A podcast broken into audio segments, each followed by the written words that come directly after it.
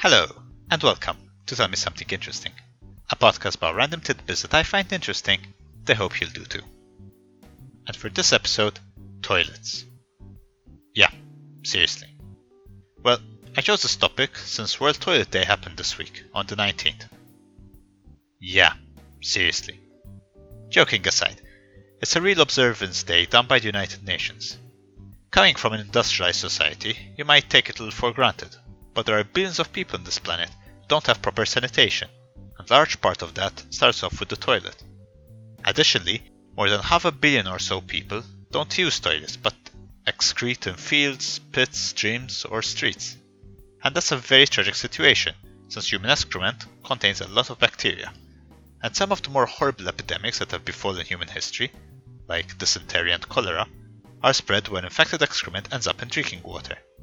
And chances are, if your area of the world doesn't have the infrastructure to contain, collect, treat, and dispose of this waste properly, then chances are the water you'll be drinking will come from the same source that you're helping to pollute. In other areas, there is some rudimentary infrastructure for the handling of waste, such as latrines which empty into a pit, which is then collected and dumped elsewhere. But this brings with it its own problems, especially if just one latrine shared by the whole village.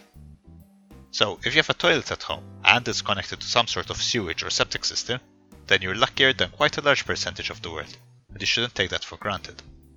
On the lighter side of things, let's talk about the history of the flushing toilet. That is to say, a toilet which uses a stream of water to move your waste to somewhere else. But for something that so many people don't have today, the history starts really way back. We're talking prehistory. There was a Bronze Age civilization in the Indus Valley, which is modern day North India and Pakistan, which actually had clay pipes and sewers and systems for flushing human waste away.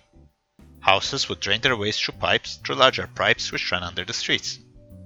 Around the same time, in ancient Greece, the Palace of Knossos was built, which had a water supply flowing through terracotta pipes to shift the human waste out of the palace. Moving forward a few hundred years, it was the Romans which took this to the next level. If you were poor, you probably just used a chamber pot, which you then emptied into a communal area, which then textile manufacturing and tanning made use of, so this was collected and reused.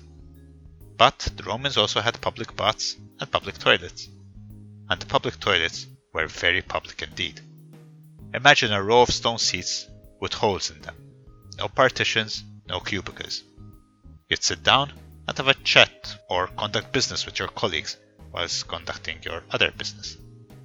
Then, when you're done, you'd use a sponge on the end of a stick, which it then rinse off with the supplied water channel ready for the next user.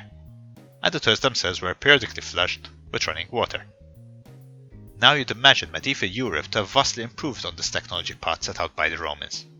And you'd be wrong. Most people would use chamber pots, which you'd then throw out through the window into the nearest street.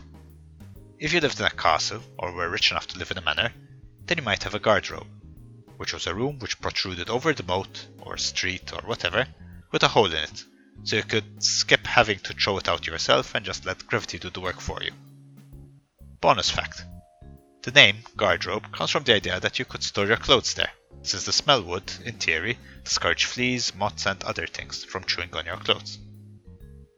If you were very rich, you might have a decorated wooden box with a lid to hide what was happening underneath, perhaps covered with herbs to try to hide the smell. Now, the idea of the modern flushing toilet, which was a toilet with a raised cistern that you pull or push to release water, was invented in the late 16th century and essentially ignored for 200 years. In the meantime, the technique du jour for dealing with humans' waste was to do one's business while seated on a sort of chair with a hole in it, which leads to a chamber pot or bucket or some other receptacle, which you then grab and empty out into a pit and the pit would get cleaned out every so often by these special tradesmen, who collected the solid part of the waste and sold it as fertilizer, which is where the term night soil comes from, since this was done at night.